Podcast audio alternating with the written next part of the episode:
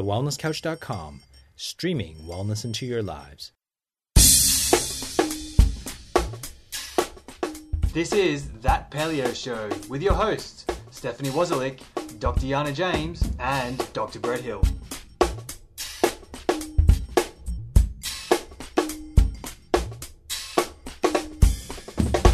Welcome to That Paleo Show, making the paleo lifestyle easy and accessible for everyone. I'm Stephanie Wozlik. I'm Dr. Yana James. And I'm Dr. Brett Hill. So, this week we're actually talking about dairy. And unlike some of our previous episodes, dairy is a little bit more of a debated topic in the paleo primal sphere. Um, so, today we're going to talk about some things that everyone in the community agrees with, and then we're also going to kind of delve into the things that are a little bit more debatable. Um, but just to preface this whole episode, we're just going to say that if you are just new to paleo, there are definitely other more important areas to focus on, like we've talked in previous episodes about good quality meats and fats, grains, and sugars. Yep. But today we're going to go into, a, like I said, the little more debatable topic. So if you're a little bit confused, then that's because the community itself is a little bit confused. Yeah. Yeah, so um, look, we're going to be talking at the beginning specifically about all of the bad stuff uh, to do with dairy, and especially, you know, we're talking about grocery store dairy. That stuff is a processed food, right? This is something that I only just realized, just sort of logged into my brain only about three months ago, where I went, oh my goodness, processed dairy is a processed food, you know? And so we've actually just gone and sourced some raw dairy. Um, but um, for the most part, what we're going to talk about at the beginning is definitely that, that processed, pasteurized, homogenized dairy that you can pick up at the supermarket. Yeah, because I mean they've marketed it well, hasn't haven't they? Like Yeah. you see all the ads, and it's like this milk that's coming straight out of the cow, straight from the farm, you know, and that, and that's how they market it. Make you think that it's this completely natural, unprocessed, you know, health food. Um, but in reality, I know you're going to talk about Yana. What what they actually do to our dairy food is is process it definitely. And and this is something important to recognize is that the rules and regulations and laws are different in every country. So I think we I think the world kind of recognizes that the US maybe has the least strict laws on these things and Australia's I think much better. I think Europe has kind of the best um, least processed dairy, but so we're going to kind of be talking about the spectrum um, without going into the country specifics, but just recognize that your individual country would have different regulations. Yeah, and definitely when Steph's talking about regulations, there um, a really important one is that um, looking at the source of the dairy, so the type of cow that the dairy is coming from, is it a pasture-fed cow, so eating grass and greenery, or is it a grain-fed cow? Because I don't know if you remember in that fat episode that we were talking about, um, the the ratios of omega three to omega six are different for grain-fed versus grass-fed cows. So definitely, I can pretty much assure you, all of your brand name milks that you can get at the supermarket are going to be from grain-fed cattle, they're also going to have to have been um, put on hormones for, to make them produce more milk, which is a bit of a concern too, especially uh, as someone who used to be on uh, the pill, which is HRT. I really want to get away from as many. Uh, fake estrogens as I can, and definitely having grocery bought milk was not doing me any favors in that department. Yeah, and so the other thing that they do and and have to do by law in, in Australia is pasteurize and homogenize any of the milk that they're selling on a, in a commercial basis. If, you, if you're buying that from the supermarket, then that's going to be pasteurized and homogenized milk. And so pasteurization obviously is a process of it, it is processing, it's heating up the milk. Um, and it's designed to kill off any nasties that might be in there, whether they're nasties or not. And we had a bit of a debate about this earlier as to whether maybe there are some, you know, bacteria and stuff in there that's actually beneficial for us and helping us digest and helping us process.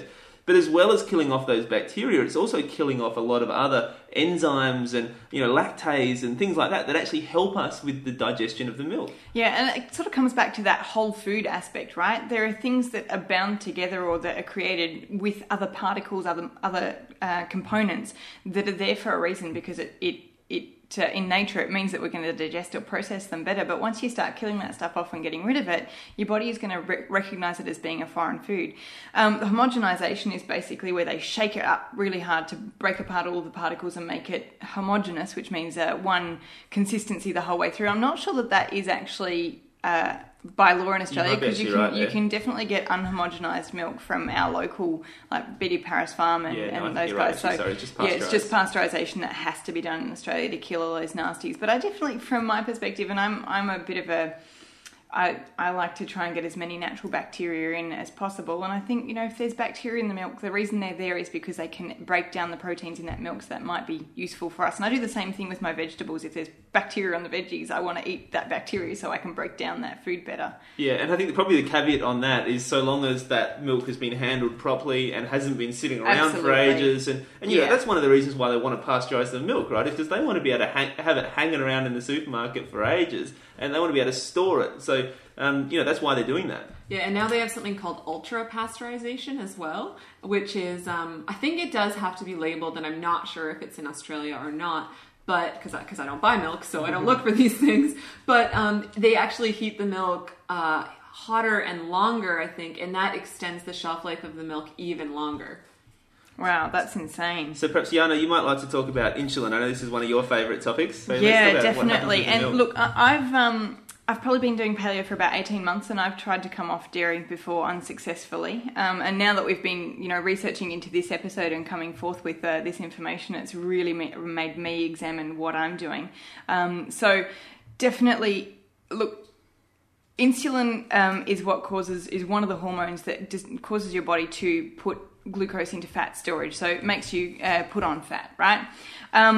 Dairy is one of those things that when I was giving up sugar, I would look to dairy, and as soon as I'd have dairy, I would be satiated for that sugar craving. So that made me originally think, well, maybe I'm getting something out of this. Maybe there's some sort of, um, you know, sugar bonus that's going on here. I was testing my blood sugar; it didn't seem to be spiking, but I was always having that dairy with some other fats and proteins. So I think maybe that's what was happening. But um, with the research and the, the looking into this that we've been doing, Brett came across some information that was showing that the whey protein is a much bigger um, insulinogenic compound than even wheat. Now, you guys Amazing, know me. You know that I think wheat is evil.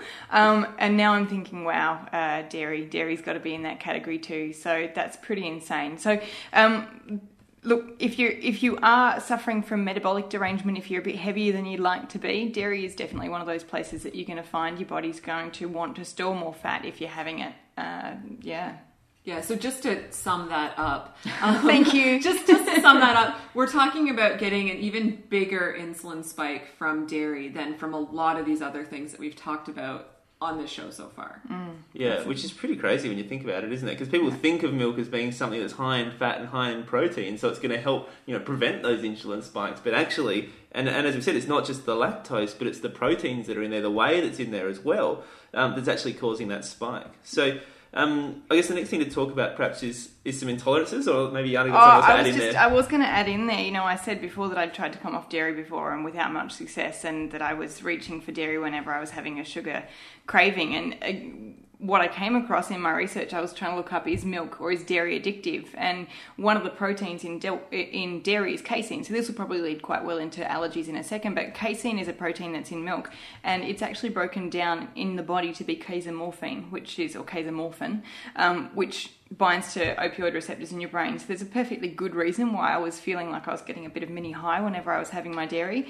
Um, and for me, now that I recognise now that, now that I see that, I'm going to attempt again, or I'm going to be successful in uh, eliminating dairy from my diet, but just understanding that I'm going to have some withdrawals and that there's going to be a bit of a tough time there possibly for me, and I should expect that, you know, three or four weeks I'm going to be struggling with that perhaps and have some strategies around that to deal with it.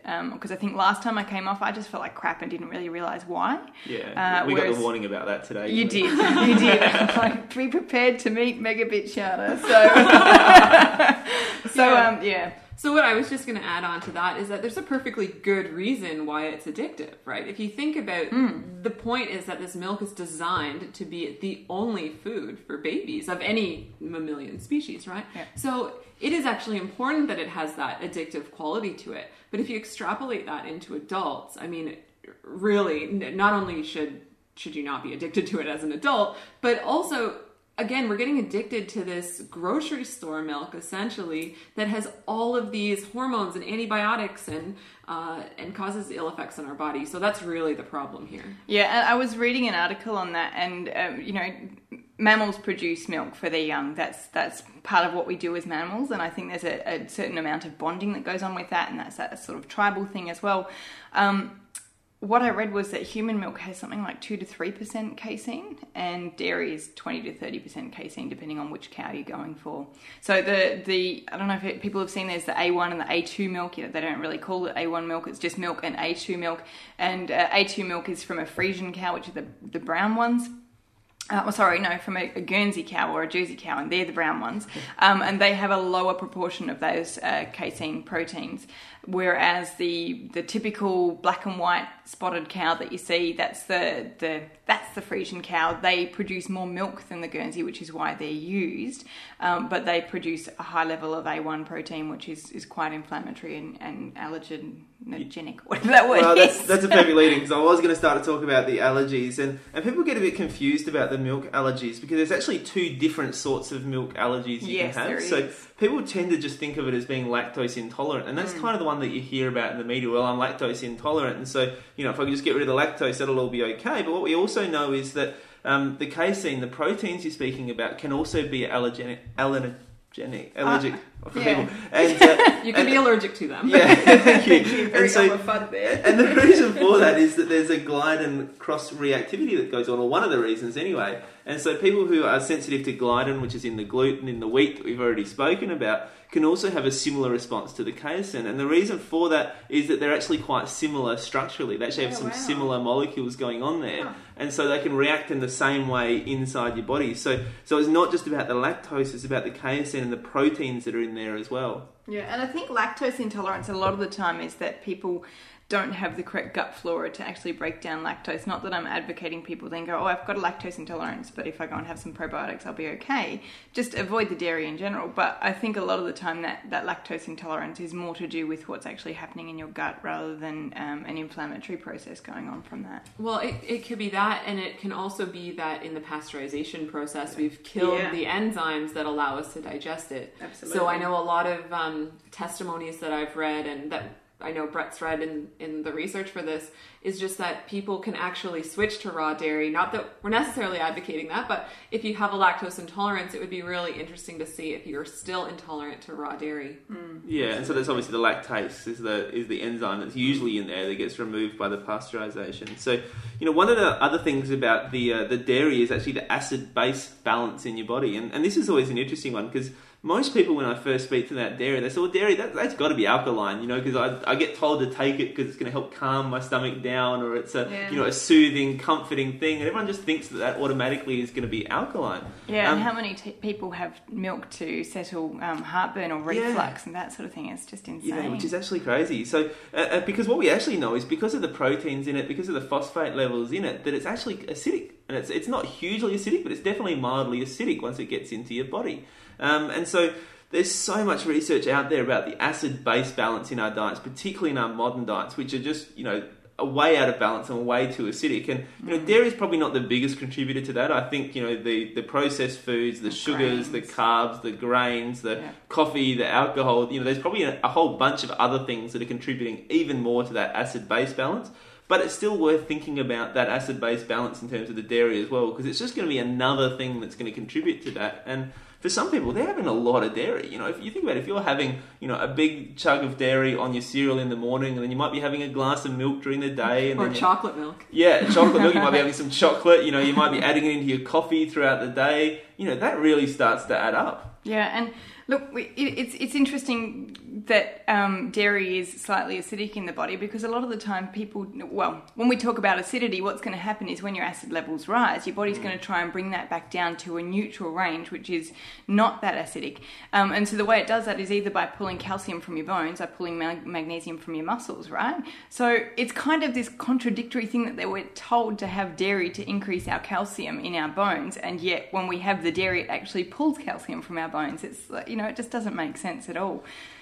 Yeah, and, and that's really important because yeah, people everyone's told that you've got to have dairy, you've got to have dairy because you need the calcium, and this is like just been drummed into people. It's like people are just like in a in a little zone here where they just regurgitate that because they've been told it so many times. But if you actually look at you know the recommendations, if you look at the USDA in America, well, they say there's actually nothing wrong with vegetable sources of calcium, but we'd have to get people to change their habits if we wanted to do it. So they kind of go, well, it's too hard to get people to change their habits, so we'll just keep recommending they have calcium, even though it's got these other effects that perhaps aren't as good. And Mm, dairy, people say, yeah. but hang on, can you can you really get this calcium from vegetables? But if you think about it, I mean, most of the animals on our planet get calcium from vegetables. And if you look at Mm. an elephant, right, these massive animals got these enormous bones. I'm guessing they're pretty strong because that thing weighs a fair bit and it's got to Mm. hold it up. Right, and they get all of their calcium from eating leafy greens. And wouldn't it be true that you would need less calcium if you're not leaching it out of your Yeah, bones with the acidity? Yeah, exactly. And you know, the other thing about the acidity that's just worth mentioning is it's not just the calcium, as you said, it's the magnesium out of your bones. And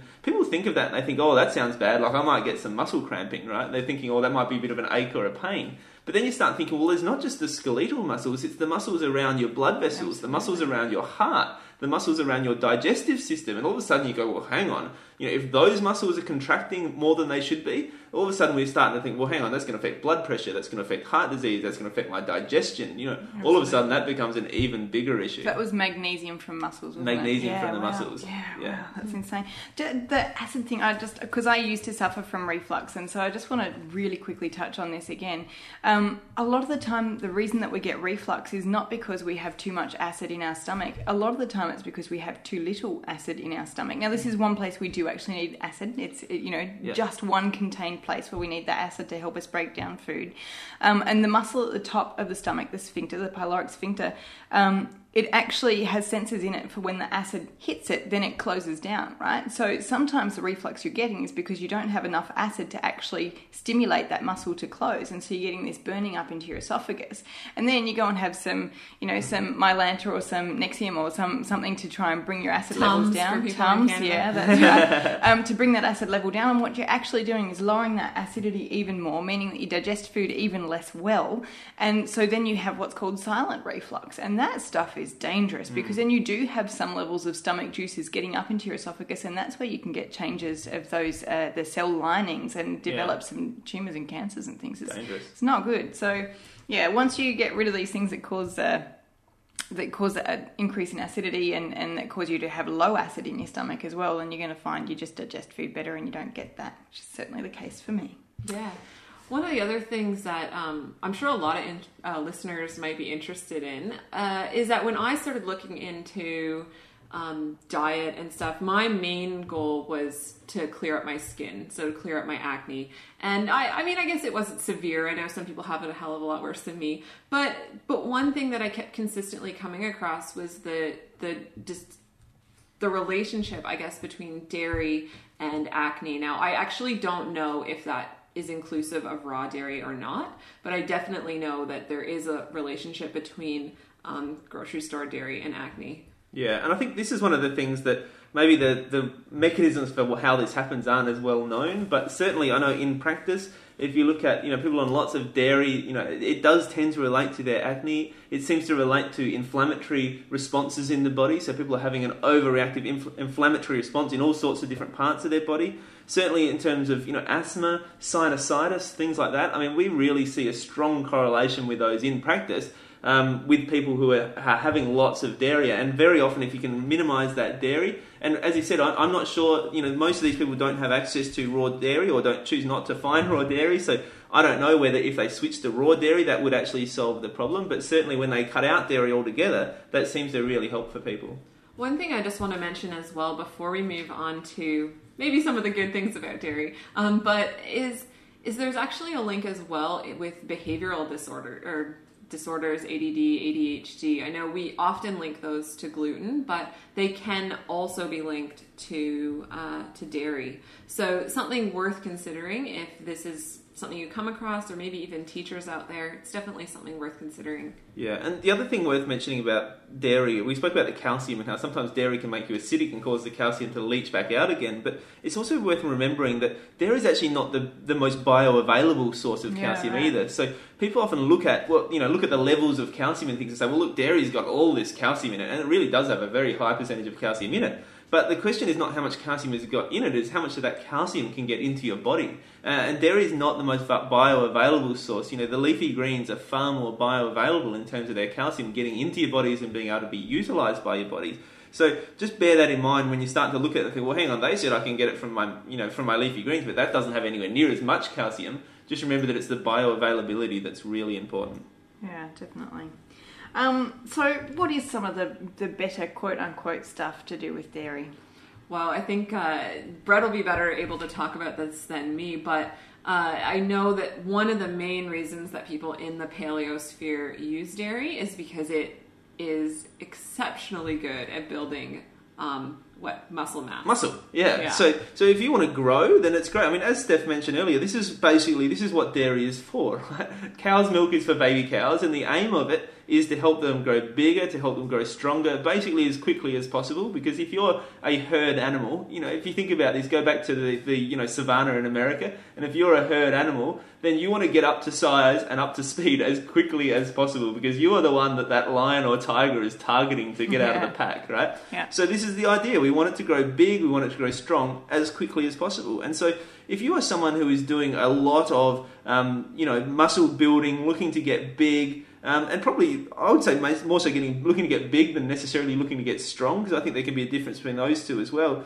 Um, then this is something that you will probably you know like, and, and often you know bodybuilders and people like that are very resistant to any suggestion that dairy should come out of their diet for that reason. But what I want you to understand as well is if you're not a bodybuilder, then eating something that's going to help you rapidly gain mass is probably not what you're looking for. You know, if we look at the fact that in Australia, and I think the US is pretty similar, we've got about two thirds of our population are overweight or obese. All right, so for you, gaining mass is not what you want to be looking for. You don't want to be eating a product that's fantastic uh, with growth hormones that's going to help you gain mass quickly. That, that's just not what you should be aiming for. Yeah, is that? Um, I think I was reading today it's something to do with insulin, like growth factor or something like that, which Yeah. kind of fits in with that whole insulin thing as well. I mean, I know that they're different uh, hormones, but you know, looking at that insulin spike, it's going to make you put glucose into your cells. Now, if you're burning muscle, you're going to build muscle cells, but if you're not burning any muscle, if you're not doing much at all, it's just going to fuel your fat Yeah, cells, it's right? def- definitely growth hormones in yeah. there. Yeah.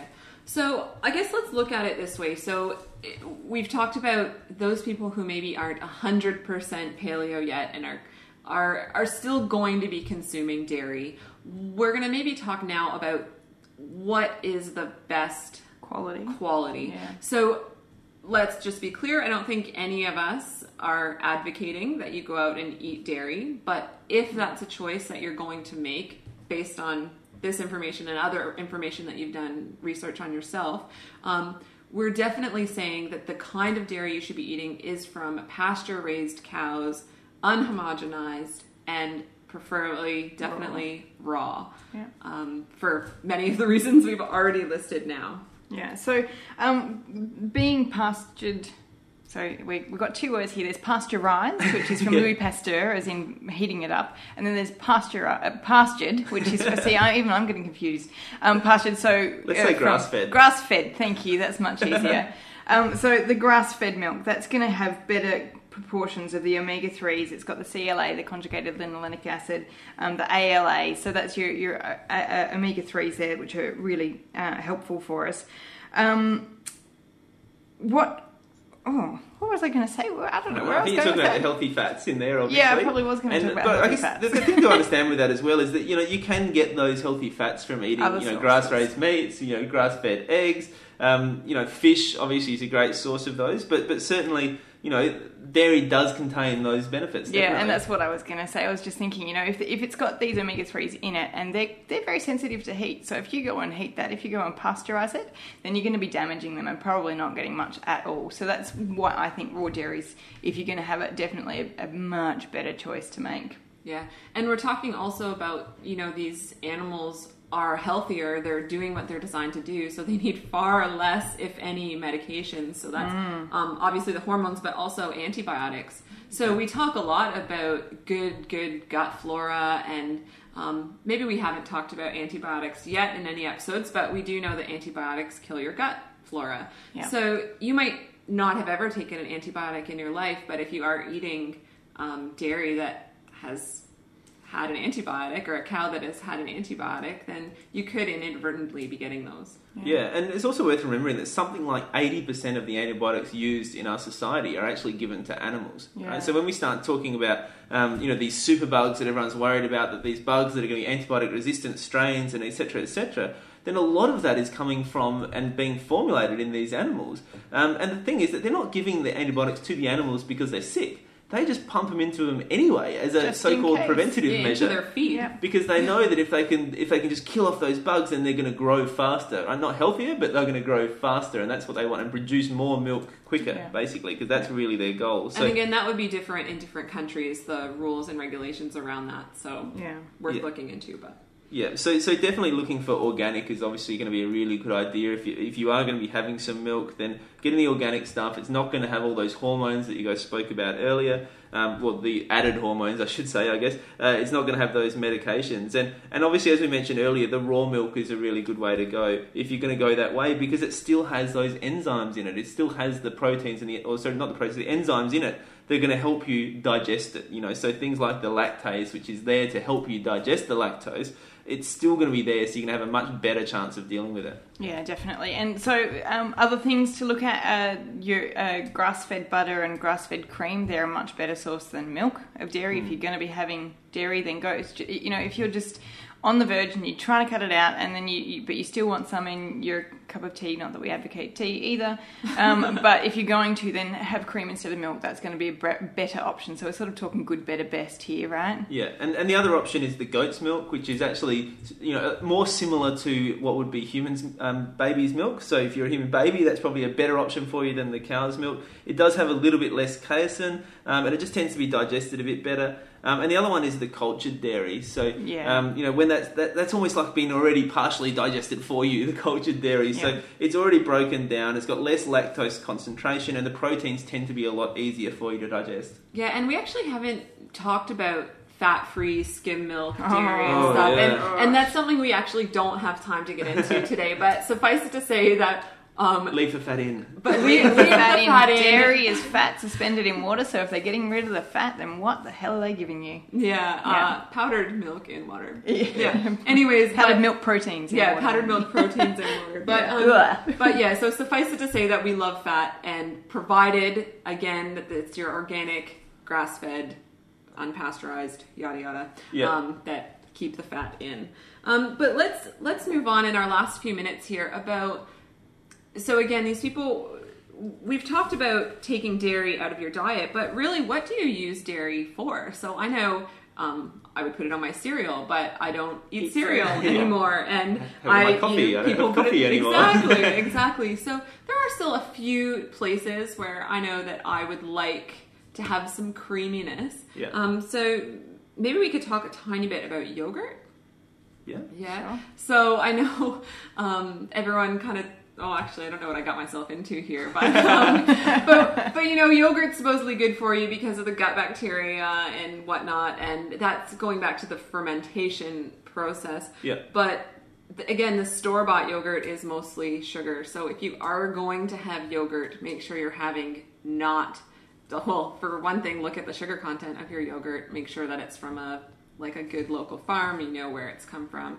Um, and Yana's kind of looked in a tiny bit about coconut yogurt as well. Yeah, a tiny bit. There, there was some at my local um, health food organic shop, but the cocoa brand, I don't know if I, what, but Coyo, eh, it was a, Froyo, yes, a coconut yogurt brand ha- was just full of all of these additives and things, so I didn't go there. But one of our practice members did a fermented food course and said that they taught her coconut yogurt then. So that might be something for you to look so if anyone dear out listener. there knows how to do it, please Yeah, post on it on our our Facebook, Facebook. Yeah, and that'd be tell us because we would love to try That'd it. And really so, cool. and the, the other thing I guess is before you jump towards the soy milk, then you're going to want to make sure you listen to our next, Next episode, episode. which is going to be all about soy, and we're definitely not recommending that as something to jump to. No. We wouldn't recommend jumping to rice milk, which is still pretty high in, in carbohydrates and, And not necessarily what you're after. Lots of added sugar. processed. Processed, added sugars, and even the store-bought almond milks, they tend Oh, to have a lot of sugar so added in them. You know, almond milk is just the easiest thing to make at home. Like it's literally like a good solid handful of almonds.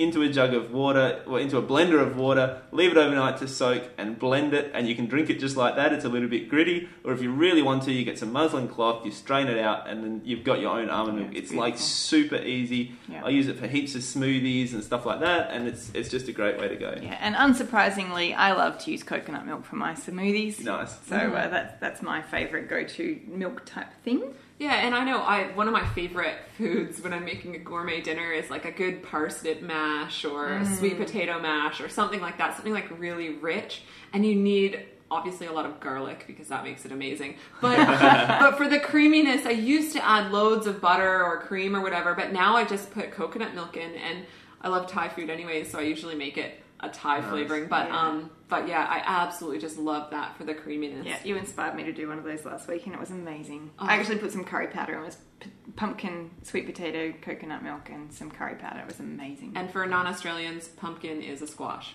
Anyways, that is actually all the time we have today. I'm glad I could end on a Thank on a, a good note there. Um, so until next week, check us out on Facebook, share your story, and help to grow the Paleo tribe worldwide. This has been a production of TheWellnessCouch.com. Check us out on Facebook and join in the conversation on Facebook.com forward slash The Wellness Couch.